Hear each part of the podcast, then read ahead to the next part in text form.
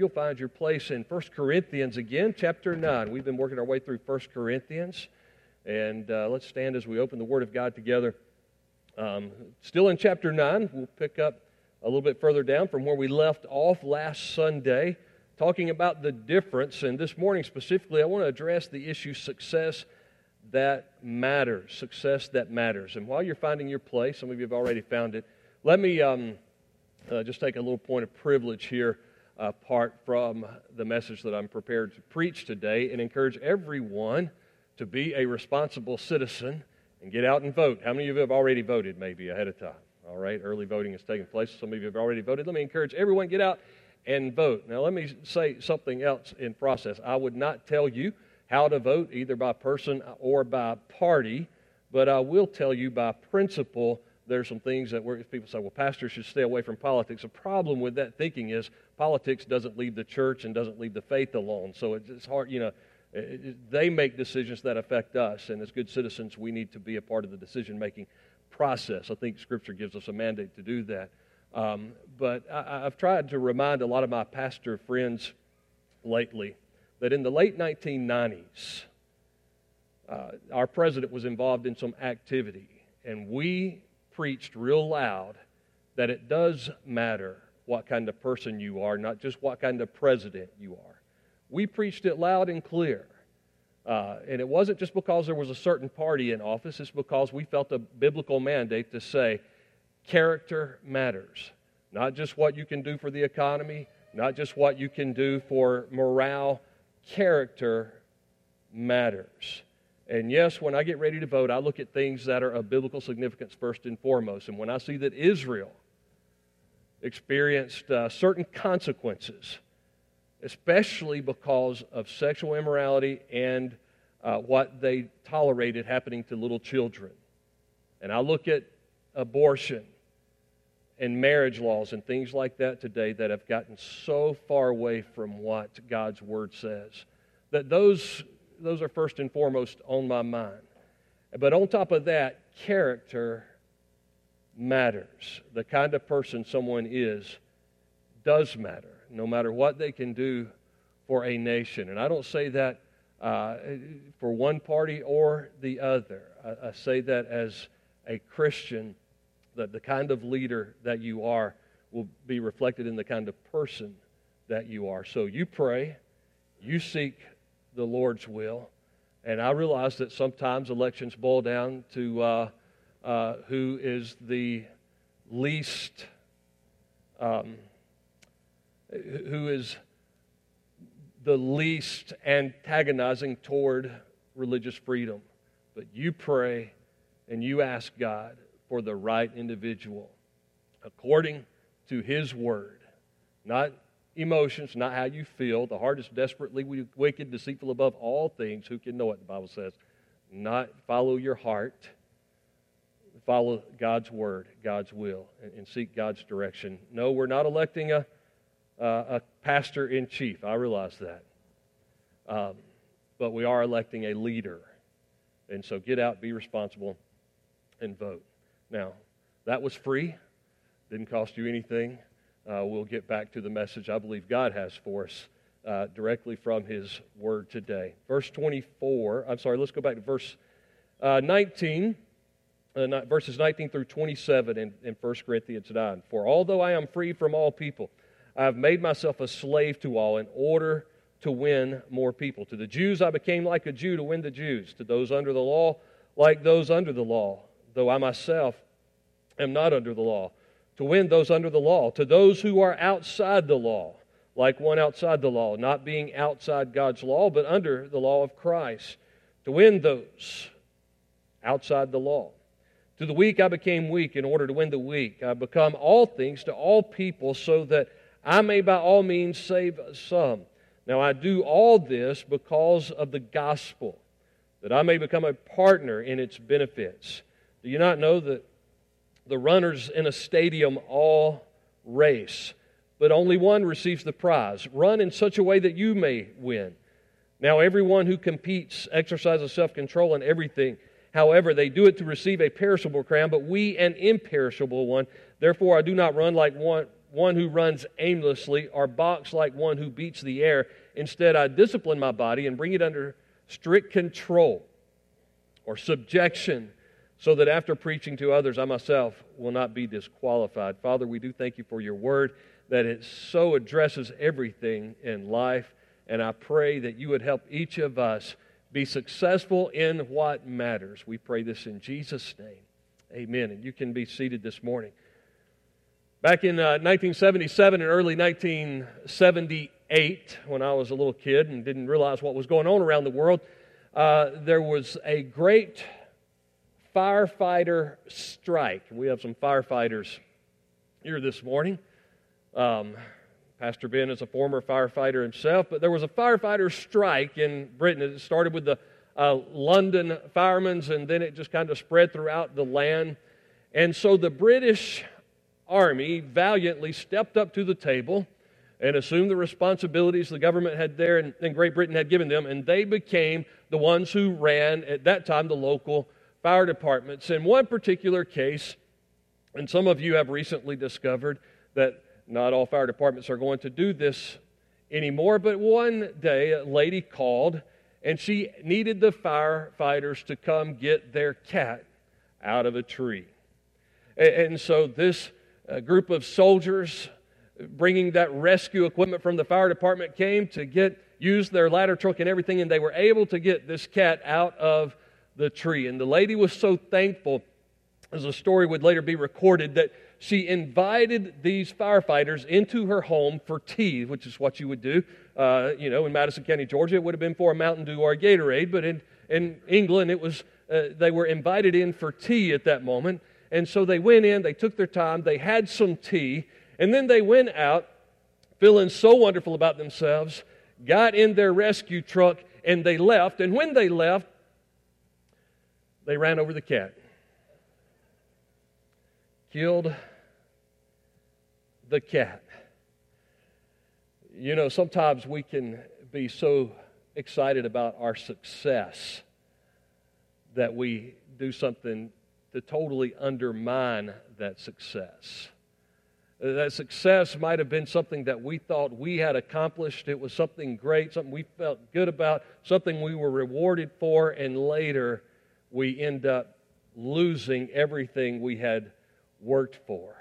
You realize there's a type of success that the Bible talks about that you absolutely cannot lose. Now, a lot of people use a lot of the scriptures in passages that in passages uh, uh, from passages of the Bible to talk about success in a way that really they apply it wrongly to those things that you can lose but there is a success for the kingdom, success for the glory of God, success in the gospel that you cannot lose. The Apostle Paul was an extremely driven individual. And when he got saved, it didn't change the fact that he was highly motivated, that he was highly driven. But there was a difference. And we've been talking all the way through 1 Corinthians about the difference the gospel should make in our lives. There was a difference concerning what kind of success he would now pursue. His, his life had been transformed. So he was still driven to be successful, but now not successful as the world defines success, not success that distorts biblical principles like many televangelists might do on televisions all across our nation today, but success that is probably defined best in, in, in uh, passages like Psalm chapter 1 Blessed is the man who does not walk in the counsel of the wicked, stand in the path of the sinner, or sit in the seat of the scornful. But his delight is where? It's in the law of the Lord. His success is defined by God's word. His delight is in the law of the Lord. On his law he meditates day and night. And the psalm says that he shall be like a tree planted by rivers of living water. That kind of success that's firmly and deeply rooted, drawing from the water of life, the source of life. He shall be like that tree planted by rivers of living water, Psalm 1 says, which brings forth its fruit in season. Its leaf does not wither. And it says, whatever he does prospers. And some people will say, Pastor, you mean you don't believe in the prosperity gospel? I do if it's rightly defined. If we learn how to define a different type of success, success that matters, prosperity that matters, then certainly I believe in it, but not as it's appropriated out of context most of the time. That Psalm 1 goes on to say, uh, Not so the wicked. They're like the chaff which the wind blows away. It goes on to say, Therefore, the wicked will not stand in the judgment, nor sinners in the congregation of the righteous, because the Lord is watching over the way of the righteous, but the way of the wicked will perish. Their worldly successes will not last, and the successes we have in those areas that don't matter will not last. When we climb that ladder of success, and at the end of life, we realize it was leaning against the wrong building. So, why did Paul make such a big deal as we read a couple of weeks ago about gray areas? It's because he wanted to make the right decisions that might lead to the right kind of success. Why has he emphasized hard work as we saw last Sunday in these, this area of the, the Gospels? Because he was driven. He wanted to be successful.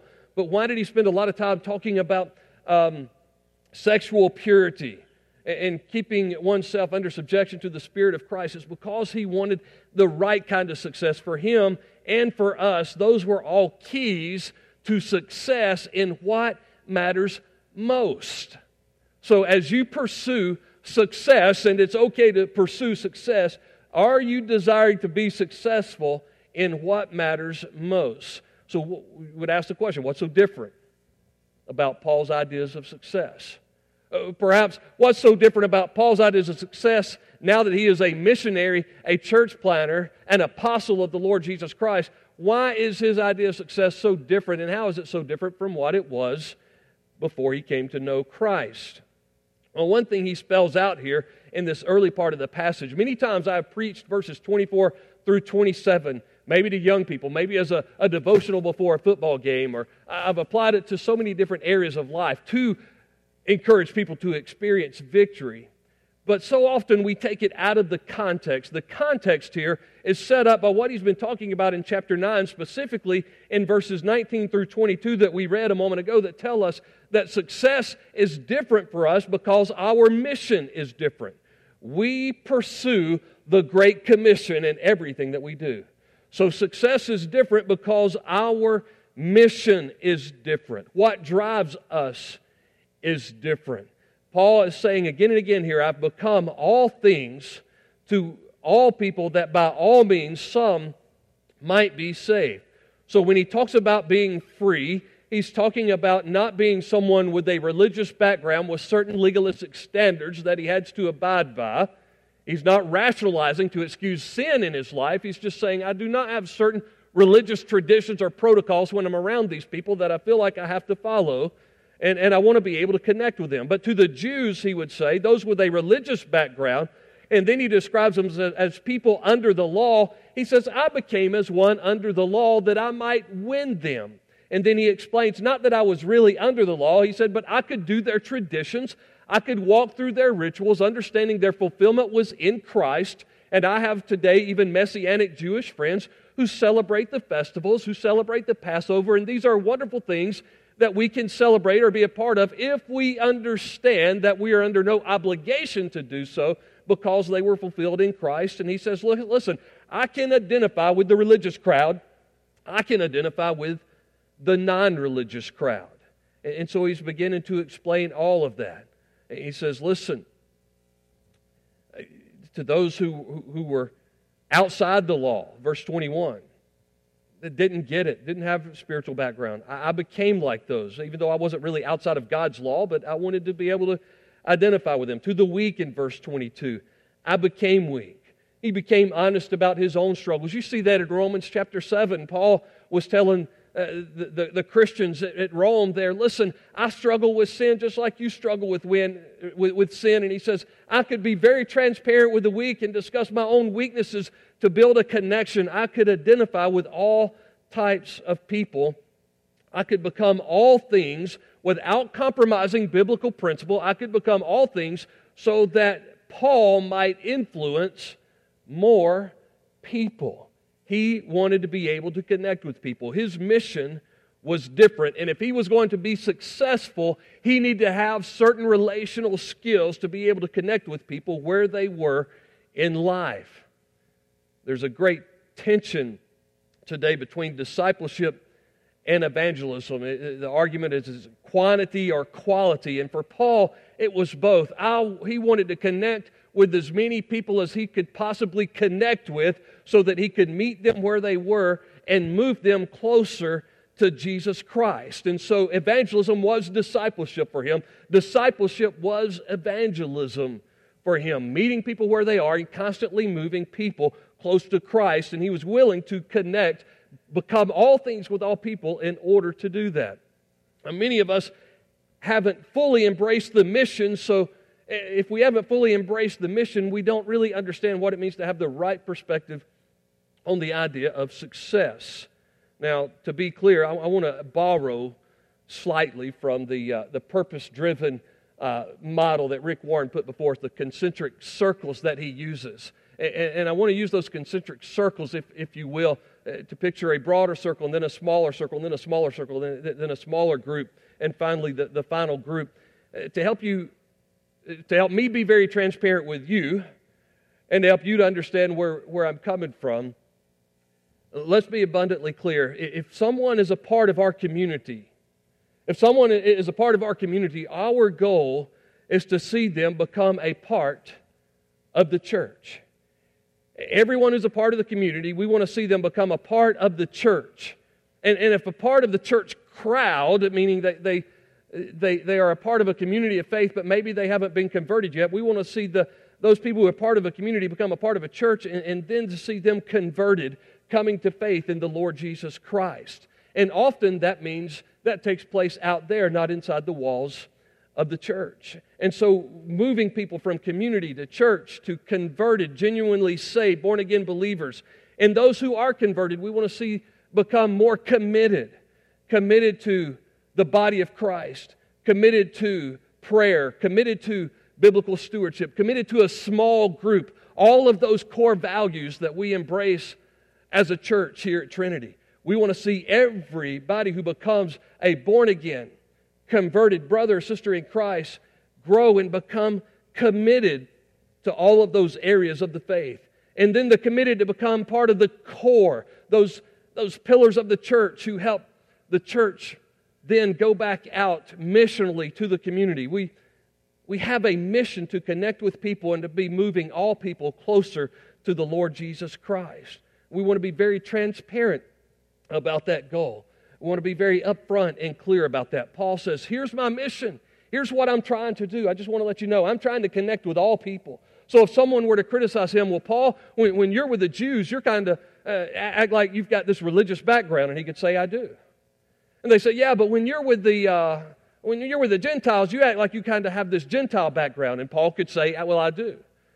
And he says, I've got different backgrounds in my life. I come from two different family lines, and this allows me to connect with a lot of people. And he says, and I want to connect with as many people as I possibly can because my success depends on me influencing people for the glory of God. He was in pursuit of a great commission. That's how he was defining success. It wasn't in, uh, you know, having the nice, nicest material things, the nicest place to stay, or anything like that. Anything that's part of the whole, uh, the health, wealth, name it, claim it, gab it, grab it, doubt it, do without it, success preaching that's going on today.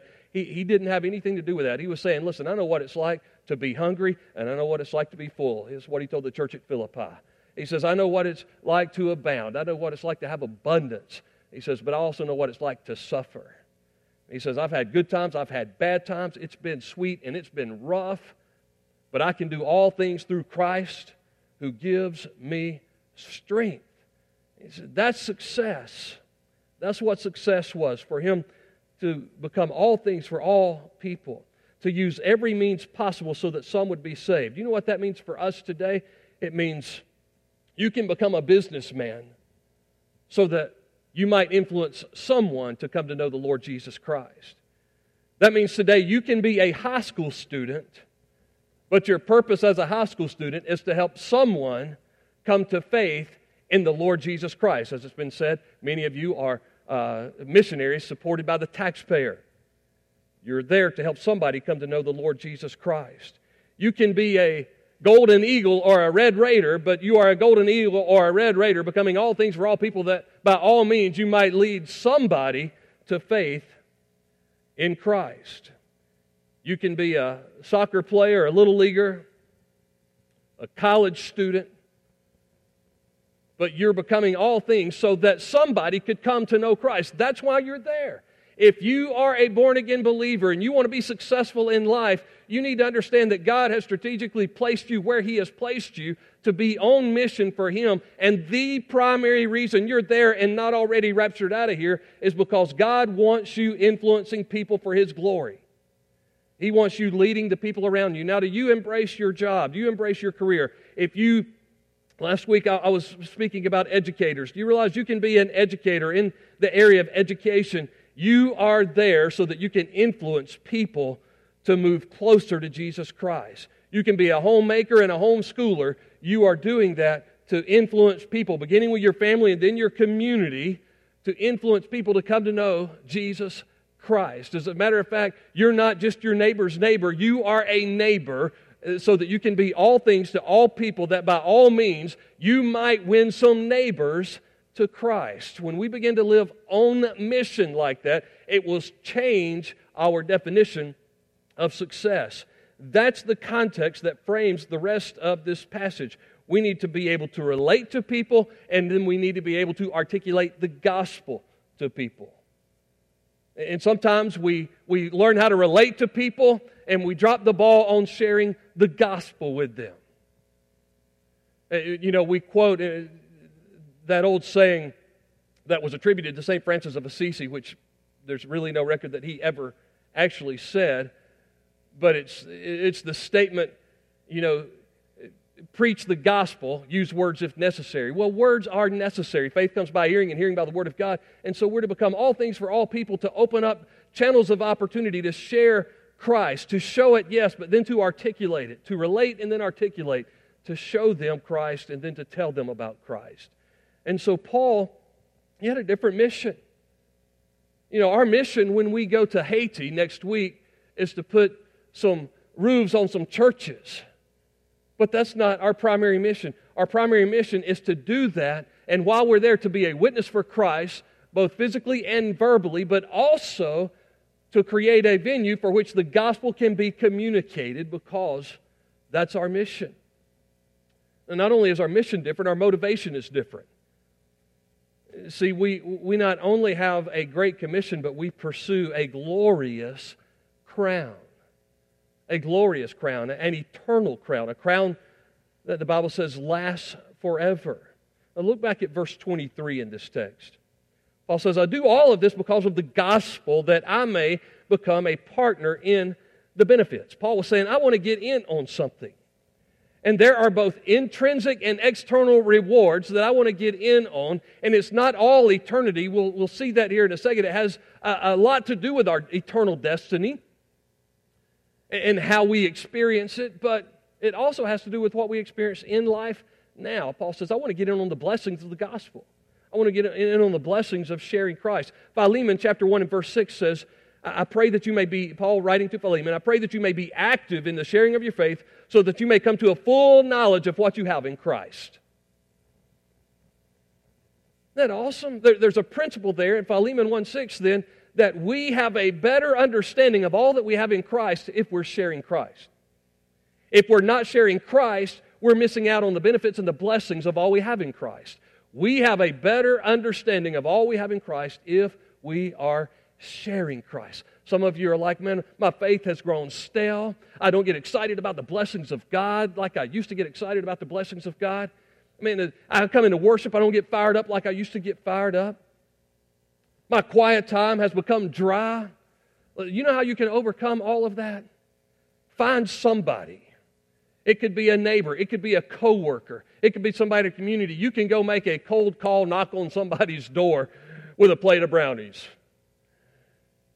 And then look for an opportunity to share Christ with them and just say, Here's what Jesus has done in my life. And when you begin to share that, the gospel, all of a sudden, all of those blessings are reignited in you. That passion is reignited in you. Those stale, quiet times go away, and a new fire comes on your heart and in your soul because you're active in sharing your faith. Now, now we have a motivation not only the blessings of this life, but we're living with the end in mind. We live with an eternal perspective. Look at verse 24 now. Often this passage is separated from that which comes before it, but let's look at it within its context, maybe afresh and anew. Do you know that in a race, all the runners run? The, the Holman Christian Standard here says that in a stadium, all race, but only one gets the prize. Run that you may win. So Paul says, seek to be successful here. And he says, not now, now everyone who competes exercises self-control. The word there is discipline. They exercise self-discipline there in everything. However, they do it to receive a perishable crown, but we an imperishable crown. And so Paul wants to get in on something in this life, understanding the blessings of the gospel and all that God has for us, but he also wants to lay up for himself treasures in heaven. And so he, he has this, this motivation that's different than he used to live by. It's not victory for the sake of victory and look at me and how great I am. It's as we sang earlier, how great you are. His motivation is to glorify God and, and discover the victory that God has for him, making him known and getting in on the rewards, both intrinsically and eternal. The striving for souls has eternal rewards. That day, they would compete in the games, the Isthmian Games, and even the ancient Olympic Games. They would compete for the victor's crown.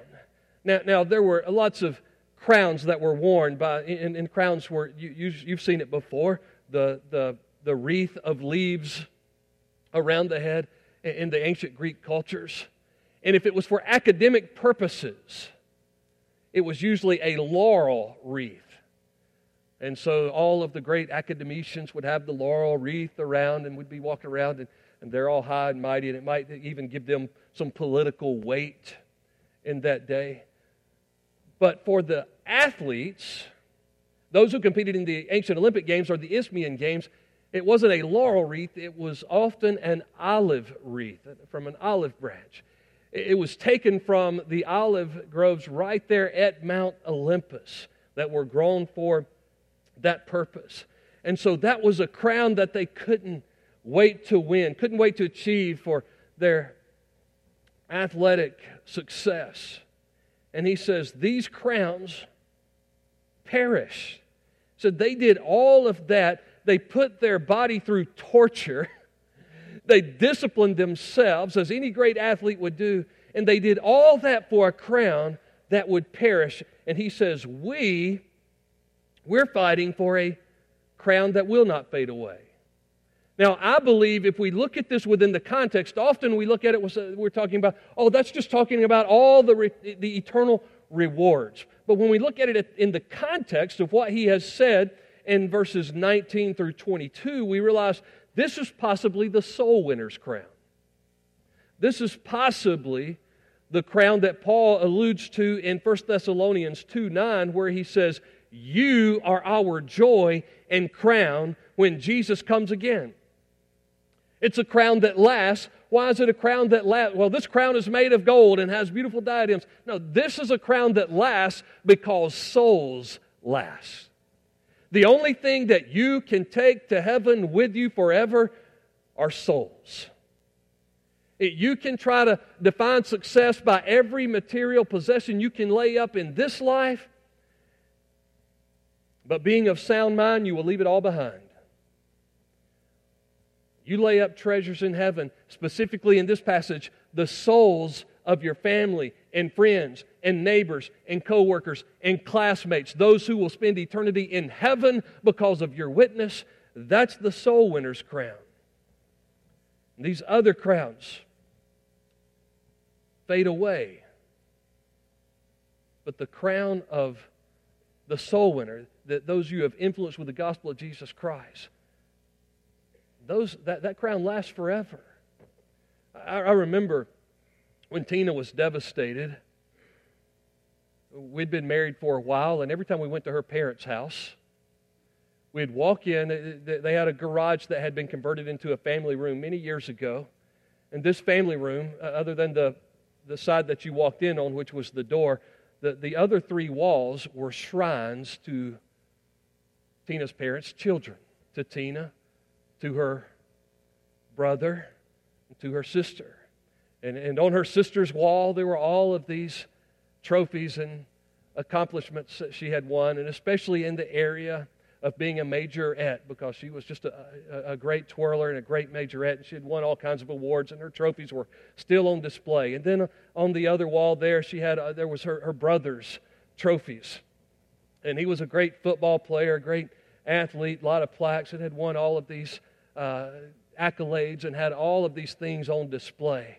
And then, kind of over on the right, when you walked in, there were Tina did equestrian, and there were all of these horse ribbons and our, our, our, equestrian championship ribbons and everything else that she had won, and it was just all on display and pictures of Tina riding her horse and, and jumping and all of that fun stuff. And you would look over and see that, and, and so you walked in, and it was just a beautiful shrine. And one day, they renovated and didn't tell us, and we walk into their house, and it's new carpet, new wall coverings and its grandchildren's pictures. Big pictures covered the whole wall. We, we have the pictures now. We're looking for a place to put them. Grandchildren's pictures covering the wall, and their trophies were boxed up, shoved away in a storage building where the worms and everything else could get to them. Shoved away like nothing. And Tina felt a little sad her jaw kind of dropped, her heart kind of melted. And she was faced with the reality the trophies of this life don't last long, do they? And yet, parents, we push our kids, we strive, and listen, Tina and I are going to do it as much as the rest of you. Their championships, listen, my daughter, it came down to her and her partner to win a tennis match the other night, and we were screaming and hollering with the best of them, and it was freezing cold. We couldn't feel our feet. And when they got, they went to a tie break, and we're freezing and I'm almost wanting the other team to win. Just end it somehow. But no, they pull it out and, and, and we're like, hey, that you know, we're quietly saying, That's our daughter, and Kent's real loud, That's my sister, and and they pull it out. And we celebrate like you, but you know, those victories don't last. The friends they lead to faith in Christ, that's what lasts. And so you're, you know we we've got to be careful when we look at all of that because we like to push them. Dads, we're so bad. We want that boy to, to be the success that we weren't sometimes, to live our dreams through them. Help them to be successful first and foremost in the things of God and influencing others to faith in Christ. We won't be so devastated when that day comes. Say, Yeah, but look at my trophies, Lord. I played for the Danielsville Demons in 1980, and we were champions, undefeated. See my trophy? How many of those boys did you share your faith with? How many did you tell when you got saved when you were 10 years old that same year? How many did you tell them what God was doing in your life? Those are the trophies that last forever, the influence we have for the kingdom of God, the impact we have on the lives of others to come to faith in Jesus Christ. Make sure that that so outshines academic and athletic crowns that eventually rot and rust and fade away. That the number one goal is to lead them to influence others for the glory of God. A higher motivation, a different motivation. We pursue a glorious crown, not just the trophies of this world. And finally, our mindset is different. We pursue godly character. To, to make all of this happen, we've got to live what we preach. We can't be phonies. We've got to be the real deal. We've got to deal with the hypocrisy in our life and be transparent when it exists. So Paul says, Therefore, I do not run in verse 26 like one running aimlessly. He says, Now I have direction. I have focus in my life. He says, I do not box like one who beats the air. I'm not shadow boxing. I am making my punches count. We've got to learn to make our life count, make our punches count. What is he saying in verse 26? No wasted effort. Ephesians 5:16. Our men have been studying on Wednesday nights. We've seen this verse come up again and again and again. It says, redeeming the time for the days are evil. What he's saying there is make the most of every opportunity that you have. And so I get excited last night when I'm at a ball game, a college baseball game, and, and a pitcher comes on the mound and his theme song that they're playing while he's warming up is saying, All I know is I'm not home yet. This is not where I belong. Take this world and give me Jesus. I thought, man, That's a greater witness. By the way, he didn't have that great an outing, so it's not like, well, because you said Jesus, you're going to always be victorious. He struggled a little bit, but you know what? He glorified God. That's what I can get excited about. It's new, no wasted effort. If God gives me an opportunity, then I want to make him known in that opportunity. No time for vain pursuits. In verse 27, he talks about, I believe this is referring to many of the spiritual disciplines. Instead, he says, I discipline my body and bring it under subjection just like the athletes, but here I'm speaking spiritually. I bring it under control that after preaching to others, I wouldn't be disqualified from the prize. I wouldn't dismiss. You say, wait a minute, you, you think Paul was saying that he might in all this make some dumb decision along the way and lose his salvation? No, context determines meaning. Let's go back. What is the prize he's talking about? Likely the soul winner's crown here. He's saying, listen, I don't want to make decisions in my life to where all of a sudden I become a bad witness instead of a good witness and I influence more people away from Christ instead of toward Christ. I don't want to lose that prize. I don't want to be disqualified from that prize. And so I want to be someone who prays. I want to be someone who worships regularly. I want to be a person who has a daily devotion with God in His Word. I want to study to show myself approved, a workman who needs not be ashamed, rightly dividing the Word of truth. I want to have fellowship with other believers. All of these spiritual disciplines, I want to discipline myself so that I get in on what God has for me. 1 Corinthians 2.16 who has understood the mind of the Lord. But we have, he says, the mind of Christ, a new mindset. Philippians 2 5, let this mind be in you, which was also in Christ Jesus. So we have the mindset of Christ, and that passage goes on to describe his mindset was one where he became obedient even to the point of death, even the death on the cross. You ever heard the name C.T. Studd? Some of you have heard that name. Many of you have heard what he said or at least a line or two of what he said. C.T. Studd was a British cricketer. Called them cricket players, but I figured out recently they were called cricketers. Back in the 19th century, he lived on into the 20th century, but he was a British cricketer. He became, though, a pioneer missionary. And even though the game of cricket have given him a wonderful platform, he used it to point people to Christ. Eventually, he gave his life not to the game of cricket, but he gave his life to reaching China with the gospel. And then it was on to India, and then it was on to Africa. China, India, Africa, as a missionary, as a trailblazer, reaching people groups who were completely unreached. Say, well, I still don't remember much about C.T. Studd in the history books. You probably remember the phrase, only one life will soon be past. Only what's done for Christ will last. Here's the rest of what he wrote. Two little lines I heard one day. Traveling alone life's busy way, bringing conviction to my heart and from my mind would not depart. Only one life will soon be past. Only what's done for Christ will last. Only one life, yes, only one. Soon will its fleeting hours be done. Then in that day, my Lord to meet and stand before his judgment seat. Only one life will soon be past. Only what's done for Christ will last. Only one life, the still small voice gently pleads for a better choice, bidding me selfish aims to leave and to God's holy will to cleave. Only one life will soon be past. Only what's done for Christ will last. Only one life, a, pr- a few brief years, each with its burdens, hopes, and fears, each with its clays I must fulfill, living for self or in His will. Only one life will soon be past, only what's done for Christ will last. When this bright world would tempt me sore, when Satan would a victory score, when self would seek to have its way, then help me, Lord, with joy to say, only one life will soon be past. Only what's done for Christ will last.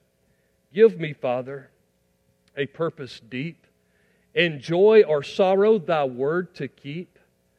Faithful and true, whate'er the strife, pleasing thee in my daily life. Only one life will soon be past. Only what's done for Christ will last. Oh, let my love with fervor burn. And from the world now let me turn, living for thee and thee alone, bringing thee pleasure on thy throne. Only one life will soon be past. Only what's done for Christ will last. You see, you're starting to remember it, right? That phrase comes back. Here's how he closes it Only one life, yes, only one. Now let me say, Thy will be done. And when at last I hear the call, I know I'll say, 'Twas worth it all. Only one life will soon be past. Only what's done for Christ will last. Say those two lines with me one time here. Only one life will soon be past.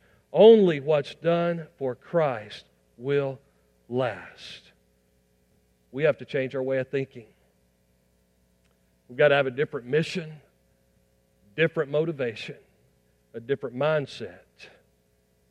And if that's what defines us, that's what will define our success. And that is success that matters. That's success that will last. Would you bow your heads with me?